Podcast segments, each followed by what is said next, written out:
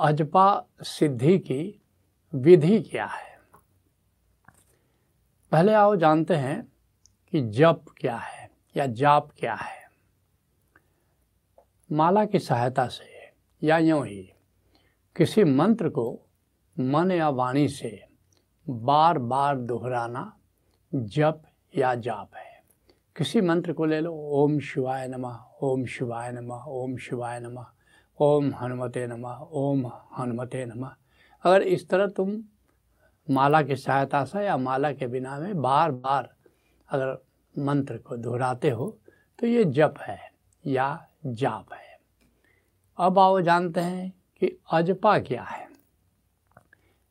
मंत्रोच्चार या मंत्र के बिना श्वास प्रश्वास के प्रति जागरण अजपा है। अजपा में श्वास प्रश्वास मुख्यतः आ जाता है, जबकि सामान्यतः जप या जाप में सांस का कोई रोल नहीं है। हाँ ज़्यादा से ज़्यादा माला की सहायता ले लेते हो या उंगलियों पर गिन सकते हो। लेकिन यहाँ बिना श्वास प्रश्वास के प्रति जागरण के अजपा नहीं हो सकता। इसलिए गौतम बुद्ध इसको अनापान सती योग कहते हैं।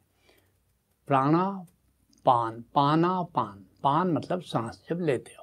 अपान मतलब जब सांस छोड़ते हो तो पाना पान घिस करके पाली में हो गया अनापान। और अनापान सती योग बौद्ध मत में इसको कहते हैं। लेकिन शुरू में अजपा क्या है, इसके बारे में भगवान शिव पार्वती को बता रहे हैं।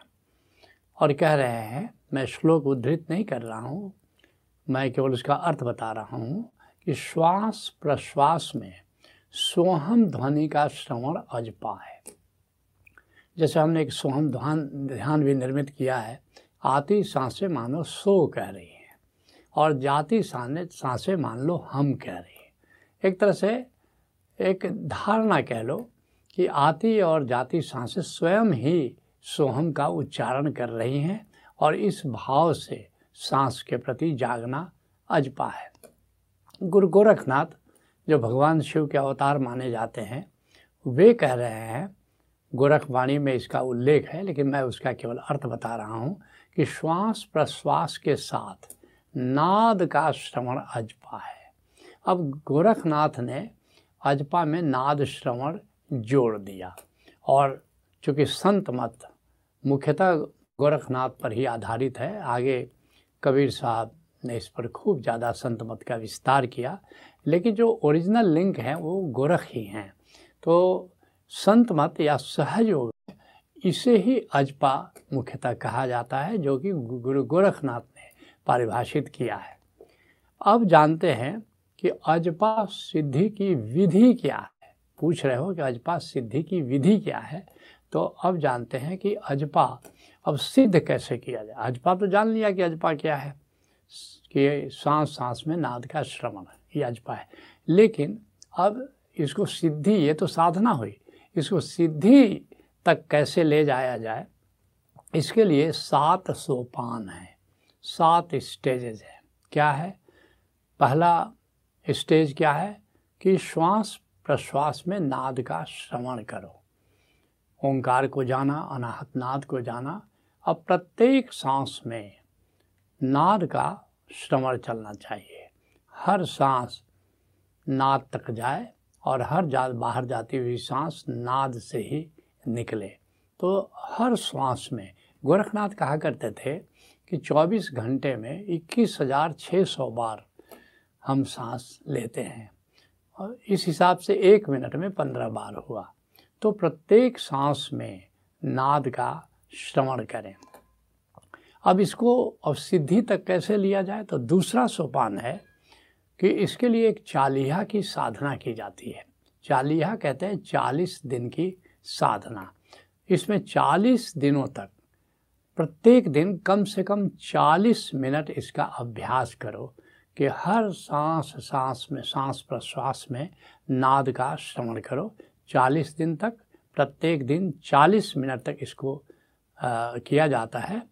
और इसे अजपा की चालीहा साधना कहते हैं। तीसरा सोपान क्या है इसका? कि कैसे करोगे? इसको चक्रमण अजपा में कर सकते हो। अर्थात तुम चक्रमण करो। चक्रमण करो। कोई मंत्र ले लो, जैसे ओशोधारा में ओम हूँ मंत्र लेते हैं। तो आती हुई सांस में चार बार, चार कदम चलो और बाहर जाती सांस के समय छः बार चलो। ओम ओम, चार कदम हो गया। छः कदम हो गया। और इसको नाद श्रवण करते हुए चलो। तो ये चक्रमण अजपा इसको कहते हैं। फिर इसको तुम प्राणायाम अजपा के रूप में कर सकते हो। जैसे मान लो तुम भर्षिका प्राणायाम कर रहे हो। भर्षिका प्राणायाम में क्या करते हैं? खूब लंबी और गहरी सांस लेते हैं और फेफड़े को भर लेते हैं। फिर खूब लंबी और गहरी सांस छोड़ते हैं ताकि फेफड़ा पूरी तरह खाली हो जाए। मगर इस प्रक्रिया को नाद श्रवण करते हुए करो। तो ये प्राणायाम अजपा हो गया। और तीसरा इसका स्वरूप क्या है? सहज अजपा। अर्थात कि एक सहज प्राणायाम, बस लंबी और गहरी सांस। बैठ जाओ कहीं पर और लंबी और गहरी सांस के साथ नाद श्रवण करते रहो। तो ये तीसरा सोपान है। चौथा सोपान क्या है? इसे तुम सुमिरन के साथ भी जोड़ सकते हो। जैसे ओशोधारा में अलग अलग तल हैं। ध्यान समाधि है सुरति समाधि है, निरति समाधि है। तो जिस समाधि के जिस तल का तुम्हें सुमिरन बताया जा रहा है कि आती हुई सांस के साथ क्या करना है, जाती हुई सांस के साथ क्या करना है, और तुम जानते हो कि नाद श्रवण के साथ ये सब करना है तो अपना मान लो कि सुरति समाधि है। तो सुरति समाधि में आती हुई सांस में दिव्य नाद का श्रवण करना है। और जाती हुई सांस में मैं ही दिव्यनाद हूँ, ऐसा। तो इस तरह से तुम सुरति साधना अगर कर रहे हो तो जो भी सुमरन करना है, ऐसे निरति समाधि में जो भी सुमरन की तुम्हारी विधि है तो उसमें इसको जोड़ दो, अजपा को जोड़ दो। इसलिए तुम देखोगे कि प्रत्येक समाधि में, प्रत्येक सुमिरन में अजपा एक बेसिक है, अजपा से शुरू करते हैं इस चीज़ को। तो अपने सुमिरन के साथ, अर्थात कि केवल नाद के साथ ही इसको साधने की ज़रूरत नहीं है। ये नाद को अपने सुमिरन के साथ जोड़ दो। और फिर जो पांचवा सोपान है वो है कि रात सोते समय नाद का श्रवण करते हुए सो जाओ। बड़ी अच्छी नींद आती है और फिर इससे क्या लाभ होता है कि जब रात में नींद बीच में टूटती है तो फिर से पहला ख्याल नाद पर जाना चाहिए। और अंत में जब सुबह सुबह ताज़ा होकर के उठते हो, उस समय भी चूँकि रात का जो अंतिम ख्याल होता है, वो प्रात का पहला ख्याल आता है। तो सुबह सुबह नाद का फिर श्रवण करो और प्रातः बैठ करके या लेट करके पाँच मिनट नाद का श्रवण करो, फिर अपना दैनंदिन क्रिया करो। तो अब ये पांचवा सोपान हुआ। छठा सोपान है कि जब चालीस दिनों तक लगातार प्रातः उठकर जो पहला ख्याल अगर नाद का के श्रवण पर होता है तो इसे अजपा सिद्धि या नाद सिद्धि कहा जाता है। और सातवीं, सातवें तल पर ये बात ख्याल करने की है कि यदि किसी दिन ऐसा नहीं हुआ कि तुम सो, सुबह उठे और ख्याल किसी और का आ गया, चार दिन तक ठीक चला, पाँचवें दिन ऐसा हो गया तो अब पुनः संकल्प लो और फिर से चालीस दिन अजपा सिद्धि अर्थात नाद सिद्धि की साधना करो। दूसरे शब्दों में ये कह लो कि अगर इस तरह लगातार चालीस दिन तक सुबह पहला ख्याल नाद का आया, नाद श्रवण तुमने किया तो माना जाएगा कि अजपा सिद्धि हो गई। यहाँ ओशोधारा में जो ध्यान समाधि जो पहले तल का कार्यक्रम है, उसके साधकों को ये अलाउड है कि वे अजपा शिविर में भाग लें। और बड़ा इंटेंस साधना अजपा शिविर में नाद सिद्धि की होती है और यहाँ से जाने के बाद, जैसे छः दिन तुमने यहाँ किया, अब यहाँ से जाने के बाद, अब किसी भी समय चालीस दिन का संकल्प लेकर के तुम अजपा सिद्धि की साधना कर सकते हो। लेकिन हम अजपा सिद्धि क्यों करें? अजपा सिद्धि का आखिर लाभ क्या है? तो मैं कहना चाहूँगा, अजपा सिद्धि के पाँच मुख्य लाभ हैं। क्या क्या लाभ है? पहला लाभ क्या है? सांस सांस में नाद श्रवण निष्प्रयास सुनाई देने लगता है। अगर अजपा तुमने सिद्ध कर लिया है तो नाद श्रवण के लिए कोई बहुत प्रयास करने की ज़रूरत नहीं। बस एक चलता रहता है एक चलता रहता है नाद पृष्ठभूमि में। तुम देखोगे कि हमेशा चलता रहता है। और दूसरा क्या है कि नाद चिंता मणि है। अर्थात सभी चिंताओं से ये नाद मुक्त कर देता है। एंजाइटी क्यों होती है? चिंता क्यों होती है?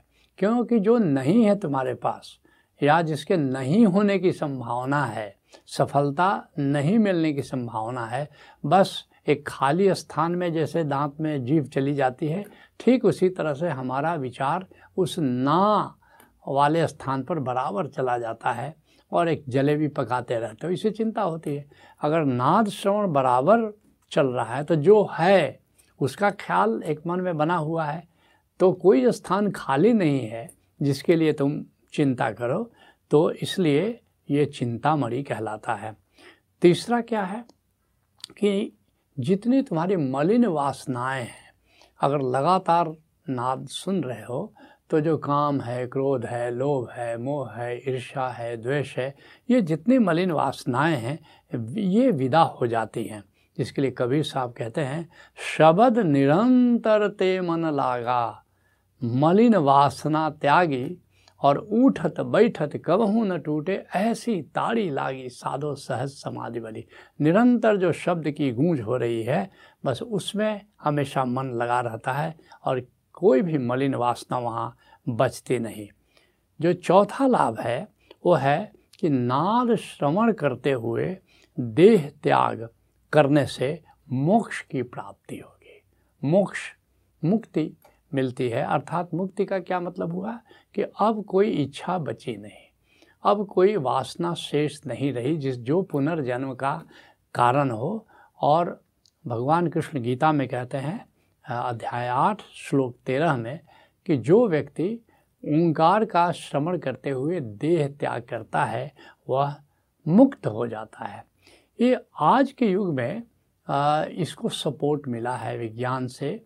और इस तरह से मिला है कि जो N D E near death experiences पर किताबें आ रही हैं कई किताबें आई भी हैं तो उसमें एक मनोवैज्ञानिक ने प्रयोग किया आ, कि जो कि मृत्यु हो गई लेकिन किसी कारण से लौट आए।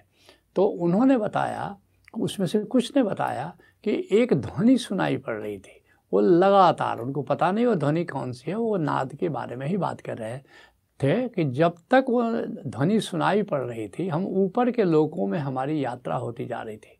और जहाँ वो ध्वनि सुनना हमने बंद कर दिया, बस वहीं हम ठहर गए, वहीं ठहर गए। अर्थात कि अगर मान लो सबसे ऊपर का लोग क्या है? बैकुंठ लोक है, जहाँ मुक्त व्यक्ति जाता है, विष्णु लोग कह लो। तो अगर तुम नाद सुनते हुए रहे, सुनते रहे सुनते रहे तो बैकुंठ तक की तुम्हारी यात्रा, सबसे ऊपर के लोग की तुम्हारी यात्रा हो जाती है और तुम मुक्त हो जाते हो। और इस तरह से आजकल N D near death experiences वालों ने भी कृष्ण की बात को सपोर्ट किया है। पांचवा लाभ क्या है कि नाद सुमिरन जो है, नाद श्रवण जो है, ये सुमिरन में उत्प्रेरक का काम करता है कैटलिस्ट का काम करता है कि अगर नाद के साथ सुमिरन करो तो सुमिरन त्वरित रूप से होता रहता है। इससे हरि सुमिरन में निरंतरता आती है और गहराई आती है। जिसके लिए संत मीरा कहती है कि मेरे पिया, मेरे हृदय बसत है और गूंज सुनूं दिन रात। रात दिन मैं गूंज सुनती रहती हूँ और प्रियतम का स्मरण करती रहती हूँ। गूंज सुनूं दिन राती, रमैया, मैं तो थारे रंग राती। अय मेरे रमैया अय मेरे प्रियतम अय मेरे गोविंद, मैं तो तुम्हारे प्रेम के रंग में रंग गई हो। मगर ये बात एक बहुत महत्वपूर्ण है, एक सावधानी। जब नाद सिद्धि तो अजपा सिद्धि या नाद सिद्धि तुम कर रहे हो तो एक सावधानी की ज़रूरत है। वो सावधानी क्या है कि नाद साधना एक समय के बाद गौणी साधना के रूप में करनी चाहिए। नाद सिद्धि करने के लिए तो ठीक है चालीस दिनों तक तुमने मुख्य साधना के रूप में इसको किया। लेकिन ये तुम्हारे जीवन भर की साधना नहीं होनी चाहिए। ये गौणी साधना है। तो बहुत से लोग जैसे बिना जीवित सदगुरु के ये साधना नहीं करनी चाहिए, क्योंकि अगर तुम रुक गए वहाँ पर, नाद साधना पर रुक गए तो इसके कुछ बुरे परिणाम हैं। इससे तुम देखोगे एक बेचैनी से घेरे रहती है। और जैसे मतलब ऐसे हुआ कि जैसे गाड़ी पर तुम बैठ गए, और इंजन जला करके तुम गाड़ी पर बैठे हो। कोई यात्रा नहीं कर रहे हो तो फिर क्या होगा? उसके बुरे परिणाम आएँगे। तो नाद एक जहाज़ की तरह इसका उपयोग होना, एक गाड़ी की तरह, एक यान की तरह इसका उपयोग होना चाहिए। अर्थात कि नाद से नाद स्रोत के स्रोत तक यात्रा करनी है। इसीलिए संतों ने इसको सूरत शब्द योग कहा है। अर्थात कि अब जो तुम्हारी चेतना है, सुरति का अर्थ हुआ चेतना, तुम्हारा ध्यान, ये जाना चाहिए, शब्द की ओर जाना चाहिए, आकाश की। शब्द का अर्थ होता है आकाश, क्योंकि आकाश ही इस नाद का स्रोत है, चाहे अंतराकाश हो, चाहे बहिराकाश हो। तो इसलिए सूरत शब्द योग कहते हैं, अर्थात शब्द तक ये सुरति जानी चाहिए, नाद यान की तरह या गाड़ी की तरह। या एक दूसरा मैं उपमा देता हूँ कि जैसे तानपुरा बज रहा है और गायक गाना गा रहा है तो पृष्ठभूमि में तानपुरा का स्वर गूंज रहा है ताकि अपने सुर को ठीक से डिरेल नहीं होने दे। तो ठीक इसी तरह से जब साधक सुरन करे, साधना करे तो पृष्ठभूमि में ये नाद की गूंज होती रहनी चाहिए। जैसे तानपुरा की मैंने उपमा दी, सा प सा सा प सा, वो सुर बजता रहता है। और उससे अपना एक गायक जो है, वो सुर मिलाता रहता है। या कोई राग है जिसमें प वर्जित है तो सा म सा सा म सा, वो बजता रहता है।